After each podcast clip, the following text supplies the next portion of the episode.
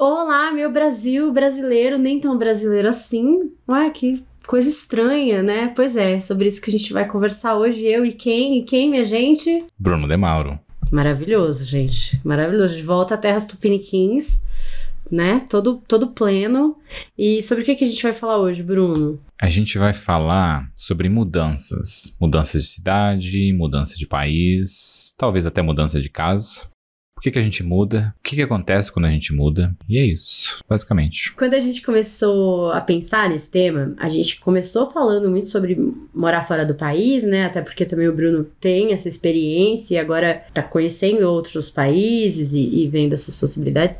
Só que eu acho que é, mudar de país é uma grande mudança, é radical, mexe com um monte de coisa, mas mudar de casa, mudar de cidade, mudar de algum lugar para outro lugar já mexe com várias coisas que, que a gente tem por segurança ou por familiaridade e tal. E é sobre isso que a gente queria conversar hoje. Então, se você é uma pessoa que muda bastante, ou se você é uma pessoa que tem vontade de mudar, eu acho que você vai curtir bastante esse papo. Antes de entrar no tema, você tem algum recado, algum beijo para mandar, algum alguma coisa assim? Que a gente podia usar, que a gente recebendo os feedbacks, né? Irmã de Cintia mandou áudio falando de quando ela virou adulta, foi basicamente quando ela fingiu que sabia fazer algo, foi lá e fez e aprendeu. E é, ser adulto é basicamente isso. Você tem que fazer algo que você não tem a mínima ideia como fazer, mas você vai lá e faz e você finge que sabe. É isso. Ser um adulto é fingir que sabe, né? E se você não sabe sobre o que a gente tá falando, a gente tá falando do último episódio do Corajosamente, que foi sobre ser adulto. Eu acho que a Ju, ela representa muita gente nessa fala. Porque o adulto é muito isso, né? Ele finge que ele sabe o que tá fazendo, mas ele não faz a menor ideia. Então, ótimo, gostei também do feedback. Eu recebi um feedback da Hillary também, falando é, que gostou bastante, que mexeu com questões ali que ela anda pensando e tal, foi legal. É, minha mãe, gente, também deu um feedback, adorou é, os nossos comentários sobre ela, que é uma mulher maravilhosa, incrível. No último episódio a gente também falou um pouquinho dela, vai lá ouvir. E é isso, a gente continua. É... Eu acho que a Dani também me mandou alguma coisa hoje, depois eu preciso ver. Mas é isso, a gente tá com os nossos canais abertos. É corajosamente podcast no Instagram. Você pode deixar seu recado no YouTube, se você assiste no YouTube, pode mandar mensagem pra gente individualmente. Então, é, contem pra gente o que vocês acham do dos episódios, porque a gente faz com o maior carinho, feedback dá um direcionamento também, né, Bruno? Dá sim. E queria mandar um beijo pra Hillary que faz tempo que ela não manda um feedback, mas ela está aí ouvindo a gente. Um beijo. Beijo, seus maravilhosos que estão sempre nos ouvindo. Vamos lá pro tema? Eu e Bruno temos é, cada um dentro da sua história histórias de mudança, né? Bruno, para quem já escuta a gente faz um tempo sabe, morou, tá, né, mora fora do Brasil e tal, já é, já é expatriado, tem 10 anos? Quantos anos? 9 anos fez agora esse ano. E eu, dentro da minha história, mudei muito de cidade, mudei muito de casa, mudei muito de escola, então foram oito escolas. É, as casas eu já perdi a conta, assim, mas 15, 20 casas talvez, e enfim, quatro, cinco cidades. Então a gente teve contextos de mudança grandes, assim. Então acho que a gente vai trazer um pouco disso. E aí, é, antes de entrar na tua história, Bruno, que eu acho que a gente pode começar com ela, eu queria pegar uns dados aqui de. É, acho que uma reportagem da Folha. Depois a gente vai disponibilizar aqui. O Bruno sempre disponibiliza os links, as coisas que a gente usa, né? As pessoas começaram a sair do Brasil, assim, num volume maior em 1980, ali na década de 80, essa possibilidade de morar nos Estados Unidos e morar no Japão, né, era assim o principal contexto de mudança dos brasileiros. Não sei exatamente porquê, talvez eu não sei se o processo ali da ditadura, enfim, final da ditadura, não sei exatamente, mas a década de 80 é que essa migração em massa aqui do Brasil começou a acontecer. O em Japão 2012, eu acredito muito que seja por causa das descendências no Brasil, né? Porque ele te permite trabalhar no Japão. E a gente tem muito. A cultura japonesa é muito forte aqui. É verdade, é verdade. E assim, a gente precisa entender também que o Brasil, ele é um país que por muito tempo recebeu gente gente, né? É, a gente teve no decorrer da história do Brasil, além de todo o processo da, da escravidão, né? Enfim, que é as pessoas não tinham escolha, mas com o passar dos anos, com a primeira, com a segunda guerra, a gente foi recebendo blocos grandes de imigrantes japoneses, italianos, árabes, enfim, né? Gente de muita nacionalidade, de várias nacionalidades. E o Brasil sempre foi um país muito aberto a, a receber, assim, a gente não tem, não sei, eu pelo menos não, não sinto assim um, um preconceito, uma coisa com quem não é brasileiro pelo contrário, né? as pessoas são curiosas, querem saber da cultura, querem conversar e tal, né? E aí, na verdade, mais ou menos, né? Tem sim, tem uns tipos de imigrantes no Brasil que sofrem muito preconceito, principalmente da América agora, Latina. É, é, é os, tem sim. os imigrantes europeus e norte-americanos não sofrem preconceito aqui, mas eu, é, imigrantes brancos, da América né? Latina, é. imigrantes da América Latina existe um preconceito aqui sim, como nos outros lugares do mundo também, né? Imigrantes europeus indo para os Estados Unidos tem menos preconceito do que latinos indo para os Estados Unidos.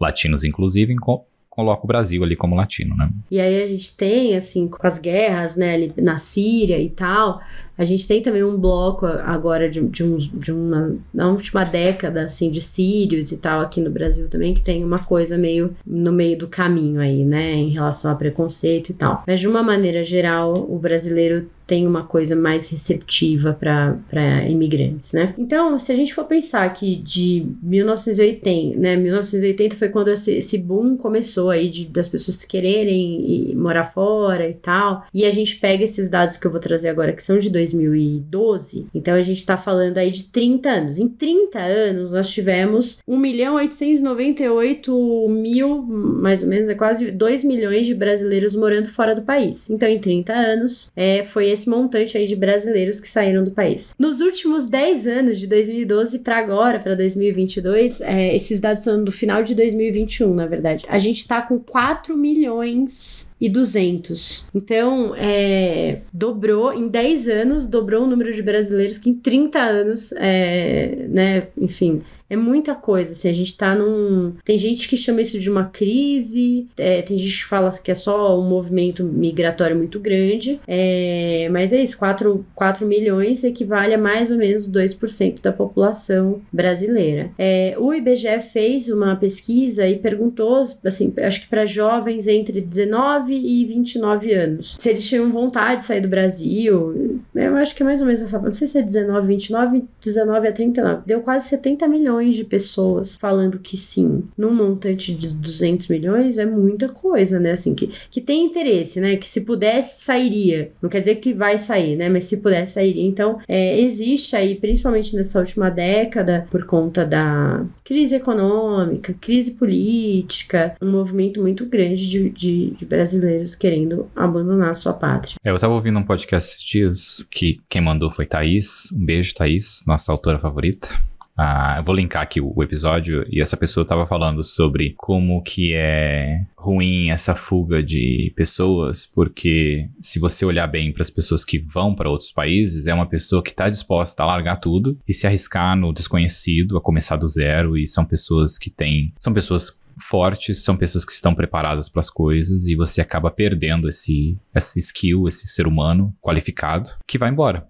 E acaba, assim, tendo sucesso fora do país, porque é uma pessoa dedicada, uma pessoa. Ela até usa o exemplo de muita imigração para os Estados Unidos. Passa pelo deserto, não sei quantos dias lá e sobrevive e depois mora nos Estados Unidos. E outros, mesmo quem vai de avião, porque você tem que começar tudo do zero, como a gente vai falar aqui. Mas é muito bacana como ela, ela menciona nisso, de como o país perde tanto de pessoas tão qualificadas e tão fortes indo embora. É difícil é, a gente equilibrar essa ideia de nação, né? Assim, o, o benefício para a nação e o benefício individual. É, a gente vai pensar nesse fortalecimento enquanto nação, né? De, cara, eu tenho capacidade, eu sou potente, eu tenho habilidades e tal, e eu quero colocar essas habilidades em prol do meu país. Então, eu quero trabalhar para esse país. Só que chega uma hora que você tem toda essa qualificação, não ganha tão bem, trabalha muito, não consegue se sentir seguro no seu bairro ou na cidade que você mora, tá exposto a ser assaltado, tá exposto a é, é violência de todos os tipos, com, sei lá, se você é mulher, você viu aí no, né, nos últimos quatro anos direitos e coisas rolando é, morro abaixo e tal. Então, quando essas, essas questões individuais começam a pegar muito, é muito natural que, que o ser humano queira abrir mão dessa ideia de, de, de nação e tal e vá querer olhar para ele, né?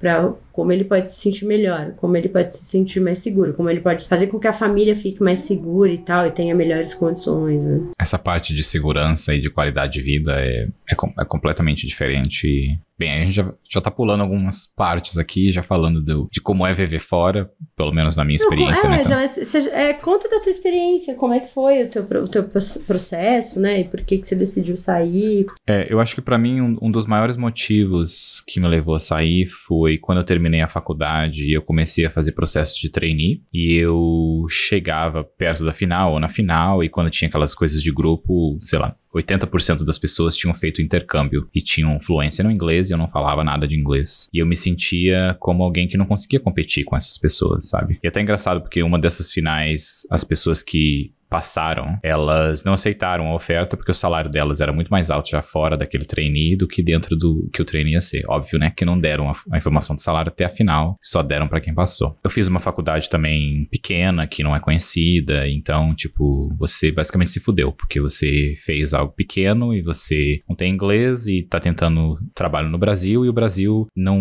Eu tô tentando misturar duas coisas aqui. Uma é sobre aquele podcast, porque quando eu tava discutindo com, com a Thaís sobre, sobre o áudio do, do podcast, uma coisa que eu que me veio na cabeça foi o quanto eu era qualificado como alguém que se esforçava e queria aprender e queria crescer, e o quanto eu não consegui espaço no Brasil para fazer isso. E o quanto, quando eu mudei para outro país, eu cresci tão rápido e eu consegui espaço, consegui conquistar o meu espaço tão rápido estando fora do Brasil, sabe? E um dos motivos que eu mais penso é a faculdade que eu fiz, que não tinha conhecimento nenhuma. Eu lembro quando eu me inscrevia nas áreas de trainee ou até em alguns processos seletivos, não tinha faculdade na opção do, do drop-down e não tinha nem opções outras. Teve uma empresa que eu não consegui nem me cadastrar no processo de estágio porque não, eu não conseguia colocar minha faculdade lá e não conseguia ir para frente. Eu acho que isso não pode mais hoje. Fez muito pensar sobre isso. Agora voltando, talvez eu continue esse ponto, no, esse ponto mais para frente. A maior vontade que eu tive foi sair para aprender o inglês e ter a experiência de intercâmbio para poder competir com essas pessoas em que eu competia nesses outros processos e não, não era adequado, por assim dizer, pela minha formação ah, no Brasil. Quando eu fui, eu fui muito aberto a não ficar fora do Brasil e a não, e a, eu, eu não tinha decidido se eu ficaria fora do Brasil ou se eu voltaria para o Brasil. Meu plano é, eu vou por um ano, estudo por seis meses, vivo seis meses em outro país e volto para cá. Ou talvez fique lá. Eu tava bem aberto, assim, sabe? Isso que eu quis dizer, eu tava bem aberto. Mas eu lembro que no primeiro mês, que eu fui para Dublin, né, para Irlanda, eu já pensava, eu não quero voltar pro Brasil, eu quero ficar aqui. E... Maravilhoso, a pessoa sai daqui pensando, vou ficar seis meses, ver qual é que é. No primeiro mês ela já tá, não, realmente não vou voltar, beijo. É, eu fiquei por enquanto, nove anos lá. Eu fui para lá sem, sem falar inglês, eu tinha bem básico inglês, tinha feito seis meses de, de CCA ou CNA, alguma coisa assim, ou outras. Fui para lá, aprendi inglês, consegui trabalho. Eu tava mudando de carreira no Brasil para área de tecnologia. Lá eu consegui emprego na área de tecnologia e fiquei por lá. Aí voltando nesse ponto, eu vejo de quanto a minha dedicação e a minha vontade de querer aprender e querer fazer as coisas me possibilitou crescer tão rápido fora do Brasil, sabe? Talvez no Brasil eu tivesse crescido na mesma velocidade, o que eu acho pouco provável, mas fora do Brasil pelo menos foi mais fácil, com uma segurança maior e com uma qualidade de vida maior. Só que isso é a parte boa de você mudar de país, né? A parte que é você se fudeu é porque você praticamente começa do zero. Você não sabe como abrir uma conta no banco, você não sabe como mandar uma carta, porque o endereço funciona diferente, você não sabe praticamente nada. Suas conexões, network, esquece, não tem ninguém, ninguém valida nada. A sua carreira fora, pelo menos a do Brasil, não tinha validação lá. As pessoas, a primeira empresa, tipo, ninguém ligou para empresas do Brasil, e quando eu tentava em empresas maiores, eu não tinha experiência na Irlanda, então eles falavam, não, eu precisava de experiência na Irlanda para que eu conseguisse ir para essas outras empresas. E assim que eu consegui uma experiência na Irlanda, todo mundo validou que eu tinha aquela experiência, tinha aquela qualificação. Mas você basicamente não tem nada. Você, apesar de você ter uma experiência, né? Apesar de você ter uma carreira.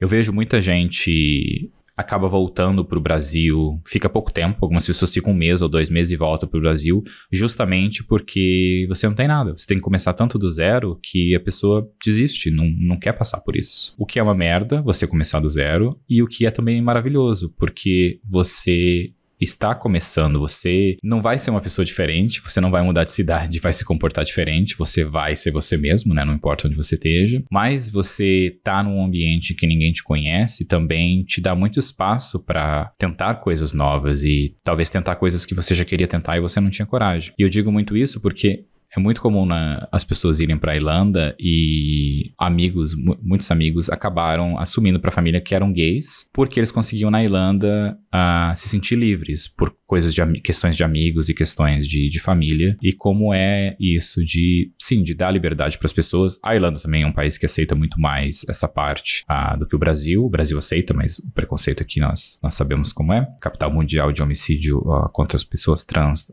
no mundo, o país, né? Eu queria saber de você como é a parte psicológica, você como psicóloga, da mudança para outro ambiente. Ainda mais para um ambiente assim, não é mudar de São Paulo para o interior, não, é mudar de um estado para o outro, onde ninguém te conhece, praticamente nada. Como que, que funciona na, na nossa cabeça isso? Eu acho que vai muito do é, repertório que essa pessoa tem em relação a processos de mudança, né? Então, assim, é, quanto maior o, o, medo, a construção mental, né, do medo, é, maior vai ser a resistência e mais fácil vai ser dela desistir das coisas, porque quando a gente tá movido pelo medo, né, quando a gente tem um movimento interno em relação à mudança que tá totalmente baseado pelo medo, você tá se sentindo em risco o tempo inteiro.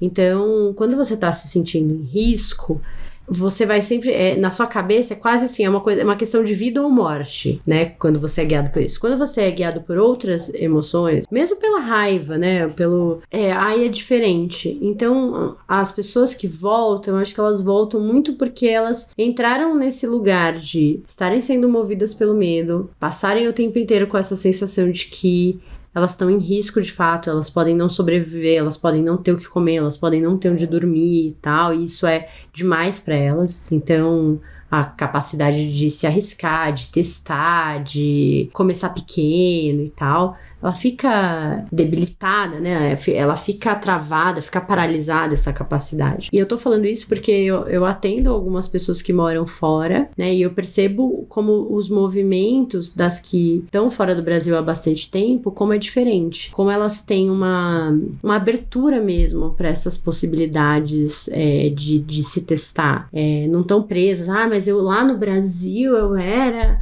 advogada formada, lá no Brasil, não sei o que, aqui ninguém me vê valor, ninguém vê meu valor aqui, não sei o que. Não, não são assim, elas não são assim, né? São pessoas que, tá, legal, eu tinha um diploma lá, não sei o que, aqui, tô começando do zero e eu vou construir um diploma que eu quiser, ou eu vou ficar fazendo esse ou outro trabalho até eu conseguir conhecer mais gente, aí é, mostrar o meu valor e tal. Então eu acho que não é bem uma. não tem uma construção mental igual para todo mundo. Acho que é isso que eu tô querendo dizer, né? E eu tô tentando trazer assim, exemplos bem, bem práticos mesmo do que eu vejo. Tem essa questão do medo, então, quando você é pautado pelo medo, você tem esse caminho. E tem essa questão dessas amarras sociais, né? Quem é muito preso a isso, ao status, ao que as pessoas pensam e tal, você chega num lugar que ninguém pensa nada sobre você, ou que a única coisa que elas pensam é, nossa, Lá vem, imigrante brasileiro. Ela vai se sentir deslocada, não vai se sentir bem, vai achar que é, tá sofrendo preconceito e tal, e não vai conseguir, né? Então, assim, eu tenho pacientes estão lá trabalhando em empresa, tem trabalho fixo e tal, mas se precisa de dinheiro, vai fazer uma faxina, vai cuidar de criança, vai fazer alguma coisa no final de semana, levanta uma grana. Não tem problema, sabe? Que é uma coisa que eu não consigo imaginar aqui no Brasil. Tem um, um preconceito mesmo, né? Imagina, você conhece algum, algum contador, algum advogado que tava sem grana no final de semana e fez uma faxina, cuidou de uma criança e tal, e levantou uma grana? A gente não tem isso aqui no Brasil, né? A gente tem esse, esse preconceito, essas limitações, assim, em relação relação a isso, né? As pessoas não se sujeitam, ai, ah, não vou me sujeitar, né? E aí ficam lá, sem grana, ou não sei o que, enfim, né? E eu queria trazer um outro ponto também, complemento desses dois que você trouxe, que é a questão. Um, eu lembro quando eu, eu brinquei sobre você vai mudar de cidade, você não vai ser diferente, você vai continuar sendo você mesmo, porque eu lembro quando eu era mais novo, eu pensava às vezes, ah, eu quero ir embora dessa cidade, porque aí eu vou ser eu mesmo de verdade, sabe? Tipo, é, você vai ser exatamente o que você é naquela cidade porque esse é você. Não, nada vai mudar. Isso é maravilhoso. Quando você muda vai e percebe que é isso. diferente quando é. eu mudar. E você me fala, nossa, mas eu sou mesmo. Que coisa louca aqui, né? Nem tudo é diferente. Exatamente. Mas, ó, eu tava, é, eu tava conversando com uma amiga que também morou fora e ela falou que essa coisa de chegar num lugar que ninguém te conhece, que, que ninguém sabe de verdade quem você é, pra ela foi muito libertador. Foi o lado bom ter morado fora. É, ela falou, nossa, você E ela fala isso assim com um brilho nos olhos, sabe? Assim, você ter a possibilidade de chegar num lugar, começar tudo do zero, seus amigos, quem você é e tal. É muito libertador, não tem nenhum julgamento. As pessoas, tipo, sabe? Não é igual o bairro que você nasceu e cresceu, que todo mundo olha, ah, filha da fulana. Ai, mas essa daí nunca prestou, essa daí sempre foi arteira. Tipo, não tem isso, né? E é para ela isso foi muito libertador. Já tem gente que olha para isso e isso é aterrorizante. Pensar que vai para um lugar que ninguém sabe nada de você, não conhece a tua história, você não conhece ninguém. Né? Olha que, que, que interessante que é esse olhar, né? Eu só fico pensando que essa, essa pessoa que você mencionou precisava mesmo de amigos novos, né? Porque ela não aguentava mais. é que, ó, no caso dela, ela, quando ela saiu do Brasil, ela era recém-formada, morava ainda com a mãe. Então foi, eu acho que ela rompeu muitas coisas ao mesmo tempo. Ela saiu da casa da mãe foi morar sozinha num outro país, né? Assim, foi tudo muito novo, assim, então, então, enfim. É, mas o, o outro ponto que eu queria dizer do, do complemento lá que eu mencionei do, do outro ponto é eu sinto também que eu ter mudado de país foi uma fuga. Foi uma coisa que eu precisava porque a minha mãe tinha falecido há pouco tempo, fazia um ano e meio, dois anos. Uma parte de mim, eu acho que eu não, não estava tão consciente na época para pensar dessa forma, mas uma parte de mim queria ir o mais longe possível daquela dor ou daquele ambiente que causava aquela dor. E ir para longe foi um também algo que eu encontrei fora aprender inglês e carreira, porque tudo isso sim aconteceu. Eu acho que inconscientemente também fugir foi para fugir dessa dor uh, que eu sentia. O que também, como mudar de cidade, não vai tirar dor nenhuma, não vai mudar nada, porque ela vai com você. Ela não está no ambiente, ela está dentro de você. E pode ser que você não tenha memórias, porque você não vai passar naquela rua, mas você vai ter muitas outras coisas que acontecem na sua vida e você quer dizer para a pessoa e não vai conseguir porque a pessoa não tá mais ali. Mas eu acho que eu não, não falei abertamente assim antes sobre essa parte de fuga também, porque foi foi uma fuga. Claro que não dá para generalizar, mas assim, você conheceu muitos outros expatriados lá na Irlanda, né? Você acha que essa sensação, essa coisa da fuga também é presente em outras pessoas? Você percebeu isso em outras pessoas que de alguma maneira elas estavam fazendo esse movimento para fugir de alguma coisa no seu país de origem, assim, fugas emocionais, eu tô dizendo, né? Não fugiu da guerra, né, coisas. Eu percebo, eu percebo pessoas com fim de relacionamentos traumáticos que, que fugiram. Percebo. Eu acho que a maioria é relacionada à carreira, a maioria é relacionada à oportunidade fora e a um crescimento fora e acaba não voltando. Mas eu tenho alguns amigos que eu sei que foram fugas assim também. E patriados de outros países também, não só do Brasil. Outras pessoas de, da Espanha e de outros lugares que eram a mesma coisa. Era um sentimento em que algo estava acontecendo muito doloroso e as, pessoas, as pessoas precis, precisaram fugir ou se afastar disso ficar de uma forma mais bonita. Depois que amadureceram, acabaram voltando ou mudando para outros lugares ou ficando lá mesmo. Mas sim, eu sinto isso como, como algo talvez inconsciente das pessoas. E agora vou ter que conversar com alguma delas para perguntar sobre isso. Não, eu, eu é, de novo, né, gente? Cada caso é um caso. Tem um monte de gente que vai para fora do, do, do, país a trabalho e que, enfim, né, te recebe propostas e tal. Mas é, muitas pessoas que moram fora, que foram embora, né, eu, eu já percebi muitas vezes esse movimento de algum tipo de fuga. Ou porque é a família sufoca demais, ou tem. Sabe aquela pessoa da família que de alguma maneira todo mundo da família acha que é ela que tem que resolver as coisas? Tipo, é sempre ela que. É ela que resolve, é ela que paga, é ela que. E aí ela, ai ah, não, então tchau, sabe? tô fisicamente longe, gente, não consigo me envolver, sabe? Nossa, tô aqui, ó, construindo uma vida num país novo, tá difícil para mim. Lidem vocês com seus problemas, né? Já tem. É, já vi casos também de pessoas, como você falou, né? Relacionamentos, ou. É, a pessoa constrói toda uma ideia do que ela queria que fosse, aquele, aquela vida, aquele relacionamento, e quando isso acaba, parece que acaba até o lugar, né? Assim, nem esse, esse país mais serve para mim, porque eu criei expectativa de fazer coisa aqui, isso não funcionou, então eu vou embora. É, lutos, enfim, mas no fundo é uma sensação de que mudar de lugar é, vai mudar o que tá dentro de você e não é isso que acontece, né? Não, não é isso. Vai ir com você porque tá dentro de você, né? Você se fudeu, não adianta fugir. Ah, talvez você adie por um período o que você tem que sentir, mas você vai sentir. o recado é esse, gente. Eu vou até vou, vou repetir: é você se fudeu, não adianta fugir. Mas, ó, eu gosto. Isso é uma coisa, Bruno, que eu gosto de trabalhar com os meus pacientes, assim. Quando eles estão num processo de querer mudar, não só mudar de país, mudar. Ah, quero mudar de emprego. Ah, quero. É, eu acho muito importante olhar, assim, de onde tá vindo essa vontade. O que que tá motivando isso? O que que tá acontecendo nas outras áreas da tua vida que talvez você esteja sobrepondo, né? Assim, às vezes você tá insatisfeito no relacionamento, não consegue encarar. Aí você faz o quê? Muda de emprego. Aí Aí depois você corta o, o pinta o cabelo, uma cor completamente diferente. Continua com essa sensação de que aí muda. Ah, não, não quero mais falar com as minhas amigas. Muda de...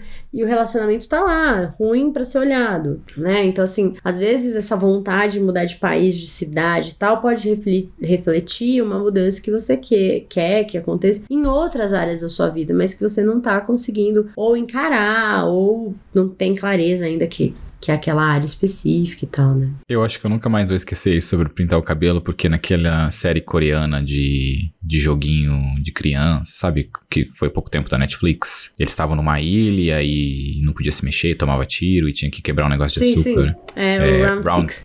Isso, Round Six. no final da série, um do, dos atores, depois de passar por todo aquele trauma, ao invés de fazer terapia, pinta o cabelo. Pinta o cabelo, de maravilhosa, é verdade, é verdade. Toda vez que eu vejo alguém de cabelo pintado, eu penso nisso. Nossa, o que, que ele vai fazer, né? Como que ele vai lidar com tudo que ele viveu? Ah, pinta o cabelo. Maravilhoso, maravilhoso. Eu queria falar sobre uma outra coisa também, que é uma das coisas boas de você sair, é o que te dá uma perspectiva de fora é uma perspectiva de ver o Brasil do lado de fora. Até num, numa das coisas que eu estava lendo sobre, sobre mudanças, a, essa pessoa estava falando sobre na 1920, alguns autores americanos foram embora dos Estados Unidos e alguns deles foram alguns deles foram para Paris e um até o que escreveu aquele The Great uh, Godspeed era um que estava lá. E aí ele menciona de como eles saírem dos Estados Unidos possibilitou que eles passassem pela transformação de ver os Estados Unidos pelo olhar de quem era do lado de fora. E isso fez com que eles escrevessem sobre os Estados Unidos de uma forma que eles nunca conseguiriam ter escrito se eles só morassem dentro dos Estados Unidos. De como seria para eles escreverem de quem vive lá dentro e nunca conseguir escrever de quem vê pelo lado de fora. Ver pelo lado de fora com preconceito, mas ver pelo lado de fora também com verdades que você não consegue ver estando dentro daquele ambiente. E o de quão é importante passar também por essa transformação. E eu não sei se você percebeu ainda, você que está ouvindo esse episódio, mas esse episódio é meio que uma continuação do episódio anterior de uh, Como é Bom Ser Adulto. Eu e a Cintia até brincamos disso. E é uma, uma parte de uma continuação porque mudança como Cintia falou bastante ainda na, naquele episódio, é algo que transforma. E é uma transformação que pode ser que você descobre que na verdade você adorava o que tinha antes e você quer voltar para aquilo, e ótimo. E passa pela outra transformação de é você tá indo para um local completamente desconhecido, tá mudando de uma forma que você nunca conseguiria imaginar e nunca conseguiria passar por isso. E tá te proporcionando coisas até um, crescimento mais rápido, né? Porque você tá causando mais dor por estar num ambiente completamente desconhecido, que te faz crescer mais rápido. Mas essa transformação é importante também também. Eu acho que no outro episódio a Cintia trouxe como você sair da casa dos seus pais é importante. E essa é uma, uma outra menção do que, por, do que o quanto isso é importante, né? É, sair fisicamente e emocionalmente, né? Que a gente falou bastante da casa dos pais, né? Eu acho legal você trazer essa ideia de, de olhar o Brasil de fora, né? Que foi um movimento também que os modernistas fizeram bastante na década de 20, década de 30, né? Eles estudaram muito fora e tal, tiveram contato com outros artistas e voltam pro Brasil com esse olhar também de, cara, esse país é muito foda, é muito maravilhoso e a gente vai escrever sobre isso, vai, né? Então, Mário de Andrade vai, escreve Macunaí, e, e, com essa ideia desse herói brasileiro que a gente não tinha, né? E, enfim, então o Brasil ele é um, um, uma pátria jovem que tem, como todo jovem, tá se estruturando e tal. Então a gente tem mudanças políticas que acontecem de uma maneira muito rápida, né? Se a gente for pensar no tempo real que a nossa democracia tem, é muito pequeno. É, a gente teve, se você for olhar a história do Brasil, desde do, do, da, daquela política do café com leite, né? Que os estados ficavam meio se revezando na presidência, não sei o quê. Sei lá, a gente elegeu o Collor em 96, eu acho, não lembro. Mas cara, é muito pouco tempo, né? Um país de 500 anos, a gente tem 20, 30 anos no máximo de democracia, é muito pouquinho. Então, também, isso mexe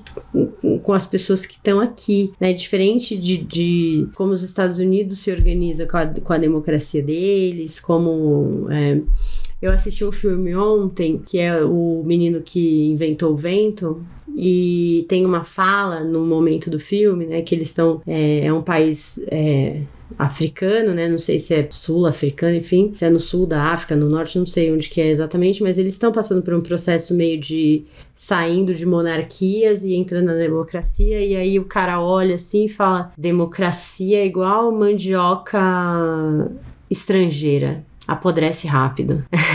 tipo, é, é muito recente, né? Não vai durar muito. Isso é uma coisa que veio de fora. A gente não funciona assim, né? Eles tinham os chefes lá locais e tal, enfim. Então a gente é um país jovem politicamente, que é onde as decisões políticas refletem na estrutura e na rotina das pessoas que moram nesse país e quando você vai para fora e olha um país que tem uma democracia estruturada, forte, com muito mais tempo, eu acho que é um choque também né? Como, como, como esses países se organizam politicamente, né? Esses dias a Carol, maravilhosa, minha amiga também, que sempre escuta a gente e tal, ela mora na Holanda e ela falou, cara, aqui na Holanda, na pandemia, agora na, com, a, com a guerra da, da Ucrânia e tal, né? Parece que a Ucrânia fornecia óleo, acho que era óleo de cozinha. E aí ela falou, cara, o governo virou e falou assim, abertamente nos jornais, olha, Ucrânia tá com problema, a gente não tem óleo suficiente é, para todo toda a população, provavelmente, em, se continuar assim, em um mês a gente não vai ter óleo de cozinha. Aí ela falou: Meu, isso gerou um caos. As pessoas foram lá comprar e limita a quantidade de litro de óleo por pessoas. Só que é isso, né? Eles têm uma transparência que é, isso nunca aconteceria no Brasil, né? Você ia chegar um dia no mercado, não ia ter mais óleo e você ia ficar tipo, nossa, mas o que, que aconteceu, né? tipo, não ia acontecer total. como aconteceu agora no, no Covid, né? Várias coisas que eles sabiam que ia acontecer, era só olhar para os outros países e falar, tá tudo tranquilo, não vai acontecer nada. Não, Se olhar os outros tá países já tava acontecendo, né? então, né, essa transparência, assim, né, não é muito. A gente não tá acostumado. Eu acho que isso deve ser uma coisa chocante também para quem vai embora, né? Já que estou fazendo confissões aqui, vou fazer outra confissão, que é. Uh, você me falou de um, um. O jeito que você falou me, me, fez pensar, como eu, mencionei no episódio anterior, que eu pedi demissão da, da empresa que eu tava e tô num processo de transição, de adoro o que eu faço, mas ainda tô. Acho que o lockdown fez a gente refletir muito mais sobre, sobre as nossas escolhas e sobre a nossa vida e, e etc. E eu tô nesse período viajando e tô no Brasil há um, há um período.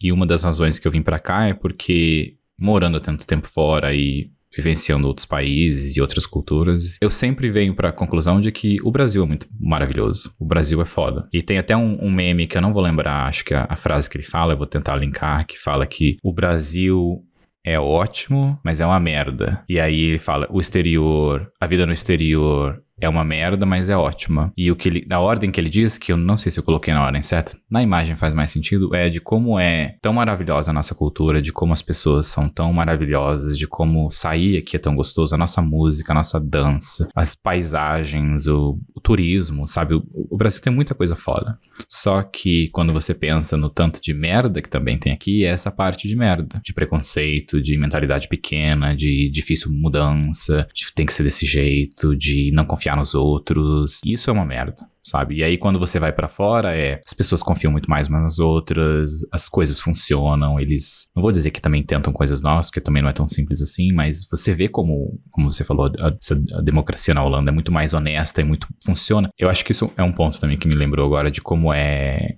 muito mais direta a cultura fora, sabe? O Brasil é meio que quando você vai pedir alguma coisa, por exemplo, primeiro você explica, depois você pede. Primeiro você tem que pedir desculpa ou explicar o porquê que você precisa daquilo. Tipo, você me dá uma carona, você precisa explicar, eu preciso não sei aonde, não sei aonde, aí você pede a carona. Lá eles simplesmente pedem a carona. E aí você pode dar ou não pode dar. E talvez eles te expliquem ou não, mas é muito mais direto e muito mais simples. Então, como alguns problemas foram resolvidos muito mais rápidos, mas aí quando você olha na parte de cultura, é a maioria das terras são mais frias, as pessoas são mais frias questões emocionais ou questões de turismo, de como isso é tão diferente e de como isso também não é nosso, né? Porque a gente não cresceu naquele ambiente, a gente não passou por experiências culturais. Por exemplo, Chaves é a nossa experiência cultural. Que se você fizer uma piada do Chaves para qualquer pessoa que não morou no Brasil, ela não vai ter a mínima ideia do que você tá falando. Mas quando você tá num outro país, eles têm os próprios Chaves deles, que eles vão fazer aquela piada e para você não tem a mínima ideia do que eles estão falando daquilo. Não, e tem gente que olha para isso, fica curioso e acha interessante, quer conhecer. E tem gente que olha para isso e se sente fora, né? Tipo, ai, ah, nossa, tô boiando e fica incomodado. Então, é muito do repertório e do olhar de quem tá saindo, né? É, tem gente que vai olhar e vai falar assim: meu Deus, eu quero saber qual é. Quem era o Chaves da infância de vocês? Me contem. Tem gente que vai ficar, nossa, como que eu não sei? É, e uma, uma parte minha pensa nesse lado do voltar pro Brasil. Claro, para qualquer pessoa que eu falei de pensar para voltar pro Brasil, as pessoas falam: por que, que você quer voltar para cá? O que, que você quer fazer aqui? Ainda mais com esses números que você trouxe do dobro de pessoas fugindo daqui ou saindo para aprender, se colocar dessa forma. É isso, tipo, você depois são experiências únicas em que cada indivíduo tem que viver. Uma parte minha adora muito o Brasil e sente muita vontade de vir para cá, enquanto outras partes sim, sabe dos problemas que a gente tem aqui, sabe de como é, são as coisas aqui de verdade, tem eu não quero voltar para cá nunca mais, sabe? Estou, minha confissão é o meu conflito interno nesse momento ah, sobre o que fazer ou aonde viver. Claro, decisões não são ah, definitivas, né? Ah, tanto por isso que eu vim para cá por um, por um período, mas queria fazer essa confissão também, porque faz parte também do mudar que você vai, muda e também aprende que onde você estava era maravilhoso, e, é, ou é maravilhoso, né? Mas, claro, se eu não tivesse saído, eu nunca pensaria isso hoje, do jeito que eu penso. E você tem, acho que tem um ponto positivo, assim, na tua história, que até por morar em Dublin e tudo, né, que você construiu amizades que estão pelo mundo hoje. Tem um monte de gente que reclama que Dublin não é legal porque as pessoas ficam pouco tempo e vão embora, você perde os amigos e tal. Você não tem esse olhar, eu nunca te ouvi falar isso, assim, você sempre fala com essa coisa de que, cara, que legal, eu tenho uma amiga alemã que é muito querida, que eu adoro, que tá na Alemanha hoje, que eu tenho uma casa na Alemanha, eu tenho uma casa, sei lá, na França, se eu quiser ir pra Noruega, né? Assim, então, é, de alguma maneira, você tá no momento que essa rede que você passou nove anos construindo vai te ser é, benéfica de alguma maneira, né? Assim, vai te ajudar nesse momento em que você quer decidir em que país ficar ou o que fazer e tal. Então, isso é muito legal, isso é, é muito bacana esse olhar que você tem, como você construiu isso e como isso agora vai ser importante para você, né? E eu vejo que eu quero mudar para país onde eu tenho alguém que eu já conheça lá, porque eu não quero começar do zero a minha rede de amigos. Eu quero a minha rede de amigos profundos também, não só amigos superficiais, amigos em que eu tenho conexão e que a gente é amigo, não, não apenas conhecido. E eu sinto isso nessa, nessas decisões, mas isso me, me passou na cabeça essa semana, na verdade, ou semana passada, sobre se eu não tivesse vivido em Dublin, eu nunca teria conhecido essas pessoas que estão espalhadas pelo mundo hoje, sabe? No Brasil, Ainda mais porque eu não falava inglês, né? Eu acho que me, me, fez pensar agora, o ponto maior é a possibilidade de falar inglês, porque hoje, falando inglês, eu posso frequentar ambientes em São Paulo ou em qualquer lugar do mundo em que eu conheceria essas pessoas, ou até faria amigos uh, uh, estrangeiros, né? Como já mencionei antes, uma dica é tente aprender inglês, que é muito importante. Mas, é, é essas conexões é, é, engraçado porque a pandemia reforçou ainda mais essas conexões que eu tinha, porque como eu não podia ver ninguém fisicamente, eu acho que eu ainda criei mais contato digitalmente com essas pessoas e aprendi a ter sentimentos mais fortes digitais do que apenas só cara a cara a cara. Que é, dicas você daria para as pessoas que estão pensando em morar fora ou que têm interesse? Ou, já que nós temos 70 milhões de pessoas no Brasil que pensam em morar fora, quais seriam esses passos, né? É, eu acho que o principal é, se você trabalha de, em tecnologia hoje, você simplesmente decide que país você quer morar e muda. Se você trabalha em tecnologia e fala inglês, se você não fala inglês, aí você acabaria mudando para Portugal ou um país em que você teria. Algumas empresas estão até pagando curso para você aprender o idioma. Essa é a área de tecnologia, né? Mas eu acho que para qualquer ramo, eu acho que a, a questão maior é o, o porquê você quer sair, né? Eu acho que essa é a maior pergunta que a gente tem que se fazer. Para mim era o motivo de aprender inglês, para crescer na minha carreira, boa parte de mim pensava crescer voltando para o Brasil com o inglês e eu acabei crescendo na minha carreira mais do que eu, eu, planejei por causa de morar fora. A experiência de viver fora ninguém vai te dar, e nenhum livro vai te dar, nenhum filme vai te dar, nenhum podcast vai te dar. Só você indo e vivendo por um período lá, você vai vai descobrir como é esse sentimento e talvez você realmente esteja numa, numa coisa para ir. Eu acho que,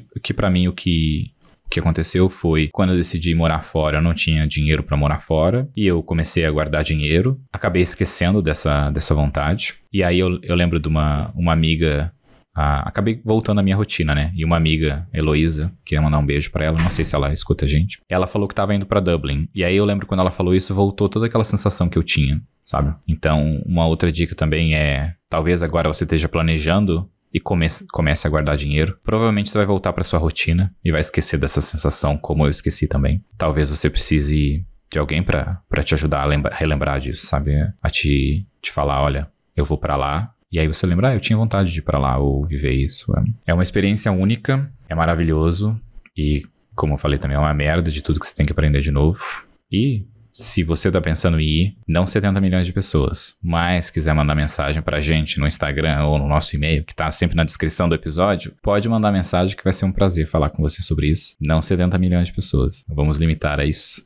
ah, mas, é, eu acho que cada cada experiência é única, porque os países são diferentes também ah, para isso. Aqui na reportagem, eles falam que desses 4 milhões de brasileiros que estão fora, 46% estão na América do Norte. Quase metade, né? Tem essa coisa Estados Unidos, Canadá, enfim. É 31% na Europa, 14% na América do Sul. Ninguém quer ir para América do Sul, né? 7% na Ásia. E aí os a porcentagem ali final é Oceania e América Central e Caribe. Então é isso, né? Os brasileiros têm uma coisa com os Estados Unidos que, que louco, né? Tem. 46%. Eu queria voltar só no, na, na pergunta anterior que você fez, na verdade, não quero fugir dessa, dessa informação, mas é. Eu lembro uma, uma coisa que aconteceu com uma pessoa que, que foi para Irlanda. E eu acho que você ter expectativa honesta sobre como vai ser a sua vida fora é uma das coisas mais importantes. Trabalhava na área de tecnologia antes no Brasil e mudei para lá e a área de tecnologia, como eu falei, é algo que bomba no mundo inteiro, então é algo que é mais fácil. Mas é muito importante ter essa expectativa, não quer dizer porque você conhece alguém que, que deu certo ou alguém que deu errado, que a sua experiência vai ser a mesma. Mas você tem que estar preparado para se aceitar como ser humano e aceitar o emprego que você quiser aceitar. Então, se você quiser ficar lá e você não consegue emprego só tem para você limpar banheiro, muita gente lá limpa banheiro e você limpando banheiro, você consegue ir para mais de 30, 40 países com o dinheiro que você ganha, porque o, o dinheiro na Europa tem um, um, poder de compra maior do que o, o, o, dinheiro no Brasil. Então, você se sujeitar entre milhões de aspas ali a um, a um emprego que você acha que não é tão digno assim, na verdade não é algo, é muito na sua expectativa. O que você está disposto a fazer para viver em outro país. O que você está disposto a fazer dentro da lei, né? Não vamos cometer crimes. Ah, corajosamente não incentiva a violência. Mas é, é isso. É, é tipo, é, é, é, ter muita expectativa real do que é viver fora e de que como é a sua área. Por exemplo, se você fez direito, o direito do Brasil, não é o direito do exterior. Você não vai trabalhar numa empresa fora achando que vai trabalhar com a lei do Brasil. Talvez, mas eu não conheço ninguém, nunca ouvi falar disso. Então acho que do Brasil seria mais fácil. Eles contratariam empresas de advocacia aqui do que contratar uma pessoa externa. Mas a expectativa é importante de estar mais pé no chão ali, mais realista. Mas eu trouxe esses dados porque para lembrar também, né, que existem outros brasileiros nesses lugares e que você pode também recorrer à comunidade brasileira nesses países, né? Assim, 46% de 4 milhões é muita gente nos Estados Unidos, né? 36 ou 35, 34% de, de 4 milhões é muita gente na Europa. Então, é, tenho, tenho, eu tenho uma paciente que tá na Irlanda que ela brinca, ela fala, ah, eu, eu fico com vergonha de falar em português no telefone, no ônibus, porque sempre tem um brasileiro ouvindo sua conversa. É impressionante. Você vê pela cara que a pessoa tá muito te entendendo. Eu acho que em 2018 eu olhei no site da imigração e tinha lá os números, acho que eram quase 60 mil brasileiros que moravam na, na Irlanda. E era a segunda maior comunidade não europeia dentro da Irlanda. A primeira era a indiana, 11% acho da, da imigração, e o Brasil era 10%, ah, com quase 60 Caramba. mil. E aí também é, cria um é problema é que coisa. é muita gente vive e não aprende inglês nenhum, porque ela só quer falar com brasileiro e viver com brasileiro. E isso é um mal de imigrante, não é só do brasileiro. Porque nos Estados Unidos é o espanhol. Se você fala espanhol, você não quer aprender inglês, que todo mundo fala espanhol lá, de tanto espanhol que, que, ah, que vive lá. Mas ó, a, a Carol tava me falando que ela ela falou: ah, você também vai ter os seus expatriados favoritos, assim, porque não tem só brasileiro, né? Enfim. E aí ela falou que ela, eles têm vários amigos holandeses lá e tudo, mas os indianos é, são os expatriados que eles mais gostam, assim, que eles mais têm amizade, que a cultura, sei lá, ela falou: a gente se sente mais em casa, a, gente, a comida, a gente gosta, assim, então ela, a gente, os nossos expatriados favoritos são os, os indianos. Eles gostam bastante. Então, assim, eu acho que. É, eu acho que você pegou em pontos super importantes, assim, desse movimento todo, que é esse comprometimento com olhar os seus motivos reais, né, para querer sair, para querer buscar uma vida diferente e tal. Sempre lembrando, né, assim, deixando aí no seu balãozinho mental, talvez você esteja querendo fugir de alguma coisa que vai com você para esse lugar né? Você vai ter uma falsa ideia de que você vai estar tá fugindo de algo. Então, olhar para isso com sinceridade, com, é, com verdade e ou cuidar ou saber que vai junto, que você vai ter que olhar, além de tudo que você vai ter que olhar morando num país novo, você vai ter que olhar para essa ferida aí, para essa coisa que você tá, que você tá tentando levar, né? Eu acho que isso é, é importante. E você vai, sim, como você falou de lembrar das pessoas do seu país, porque as pessoas acabam vivendo em, em grupos, muito por causa dessa com, compartilhar cultura, sabe? Se você vê os italianos, eles são muito amigos de italianos e franceses e brasileiros, são, são amigos. E acaba muito acontecendo de imigrantes serem mais amigos de imigrantes do que de pessoas locais. Ainda mais pelo inglês. Eu, eu acho que a pessoa que nasce falando inglês, ela tem muita pouca paciência para quem tá aprendendo inglês, porque ela não consegue entender trocas de frases, de ordens, assim. Quem aprendeu inglês como língua secundária tem mais paciência, porque já passou por aquilo, entende que a ordem gramatical vai ser diferente. E é o mais inglês, empático um, nesse processo, talvez, né? É. E eu, eu vejo que os meus amigos irlandeses são geralmente porque eles têm mais amigos, uh, eles têm mais contatos com estrangeiros também. Pessoas, tem alguns irlandeses que não conhecem. Eu fui o primeiro brasileiro que eles conheceram. Tem 50 mil brasileiros lá num país de 4 milhões e meio. Então, tipo, tem brasileiro pra caramba. E foi, tipo, o primeiro brasileiro que eles tiveram contato, sabe? Então, existe isso ainda de não ter contato nenhum com nenhum tipo de imigrante. Mas é, a, a gente vai acabar sempre ficando mais colado com a nossa própria cultura. A Irlanda tem quantos habitantes? 4 milhões e meio. Dublin tem 900 mil, que eu é acho. exatamente o mesmo tanto de brasileiros que saíram do país. Vocês entenderam, gente, que uma Irlanda inteira saiu do Brasil e tá morando fora? É isso que a gente quer dizer. é exatamente 4 milhões e meio, é isso. É, é disso que a gente tá falando. O Brasil é um país tão imenso que uma Irlanda inteira saiu daqui para morar em vários lugares do mundo e tá tudo bem. Não, não sentimos nem falta, né? Tipo assim, não, não abalou em nada o país. Tipo, tem um monte de gente ainda aqui. É, a Irlanda tem uma coisa cultural dessa deles saírem também da Irlanda. Ah, eles acreditam muito que é pela fome que eles passaram, né, num período da história da, da, da Irlanda.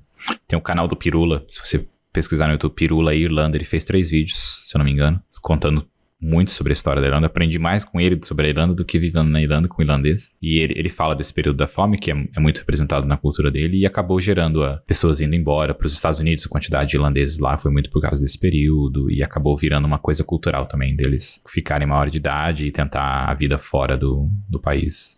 Agora, de novo, estou tirando essa informação da minha bunda, como fiz em outros episódios, mas eu acho que a, a porcentagem, não em número, né, mas a porcentagem baseada na população da Irlanda deve ser maior de pessoas indo embora do que do, que do Brasil.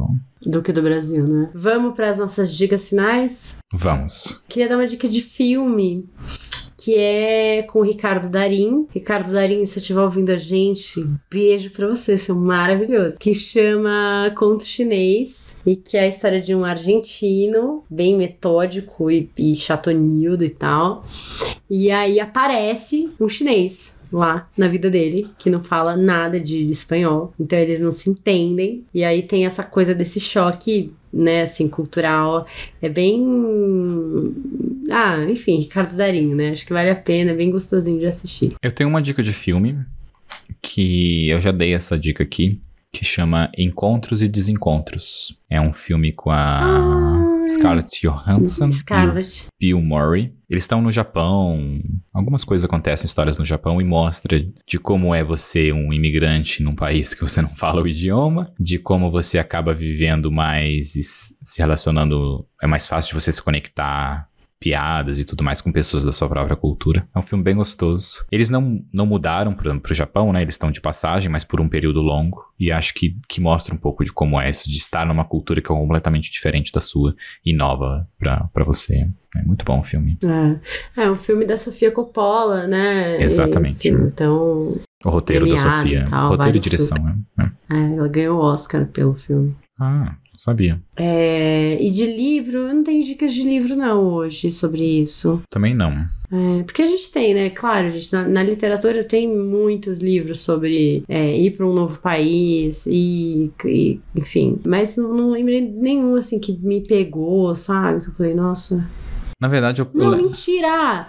Você vai falar o mesmo filme que eu. Não vai falar o mesmo livro. Não, tá, livro, fala. não, pode falar o teu livro. Eu vou, lembrar, eu vou pesquisar o nome aqui enquanto você fala dele. Tá. Não, porque eu lembrei daquele do Great Godspeed, que na verdade ele tá falando, ele escreveu da história americana. Tem um filme também, né, com o DiCaprio lá. Então, se você não quiser ler, pode ser uma dica de filme e livro ao mesmo tempo, mas de como ele retrata essa vida americana na década de 20, que é bebida, festa, pessoas ricas e tudo isso. E agora, você com a informação que extra, informação extra, né, ele foi possível escrever do jeito que escreveu esse livro e o filme, porque ele viveu fora dos Estados Unidos e conseguiu ver como o mundo vê, via os Estados Unidos naquela época. O filme é muito bom também, a história é muito boa, né? Então, eu não li o livro, só vi o filme. Então, estou falando com a informação do livro, do filme. Eu lembro mais ou menos da história, assim, mas é, é um livro que chama Cordilheira, é do Daniel Galera, que é um gaúcho maravilhoso. E o Cordilheira é, vai contar a história de uma menina, de uma menina não, uma jovem mulher, assim. E ela tá nesse processo, eu acho que ela sai do Brasil e vai pra Argentina e conhece um grupo de artistas, e ela fica meio nessa coisa das culturas e da- das artes também, porque ela conhece é, esses estilos aí diferentes e tal e fala um pouco sobre esse caminho, mas é muito mais sobre os processos dela ali de mudança e tal, mas é bem legal. Eu gosto muito do Daniel Galera. Eu falei, acho que no episódio do, da leitura que a gente, né, assim, acho que ele acho ele bom. Assim, gosto da- das narrativas que ele constrói e tal, gostei bastante. É isso, então? Um outro livro também que eu queria indicar, agora que eu tô lembrando desse processo de romper coisas, mudar de cidade. Puxou a eu não cordinha, tenho não vai parar nenhum. mais, é. Pera aí que eu vou pegar o nome da autora, que também quem me indicou esse foi a Thaís Steinbach. Nossa, que estranho, né?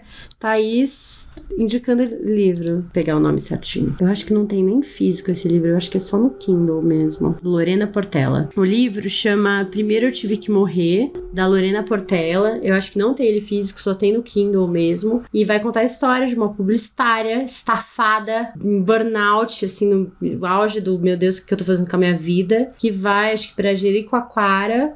Ela já conhece o lugar e tal, mas ela vai passar um período ali. E, enfim, e, ah, coisas acontecem. Ela entra num processo ali de se olhar e tal. Mas é um livro sobre narrativas femininas, assim, questões femininas, é, as pessoas que ela conhece lá, as histórias que vão se intercalando com a dela, assim. É, fala muito do feminino. assim, eu chorei muito no livro. É um livro curto, assim, uma história bem rápida, mas não sei, me pegou de um jeito, assim, muito forte. Então, acho que vale também. E nome, hein? Que nome de livro. Primeiro eu tive que morrer. É isso, minha gente. Se você tá querendo mudar de país, se você tá querendo mudar de cidade, conta pra gente. Ou pelo Instagram, ou aqui, ou pelo YouTube, né? Ou enfim. Ou me manda um áudio que eu gosto de receber áudios. É isso. Sempre maravilhoso falar com você, Cíntia. Uma delícia. Bruno, fica no Brasil, nunca te pedi nada. Beijo. Pede coisa toda semana, nunca te pedi nada. Gente, eu nunca te pedi nada. Te pedi alguma coisa? Fala se eu já te pedi alguma É isso, gente. Beijo pra vocês até semana que vem. Um beijo. Tchau, tchau.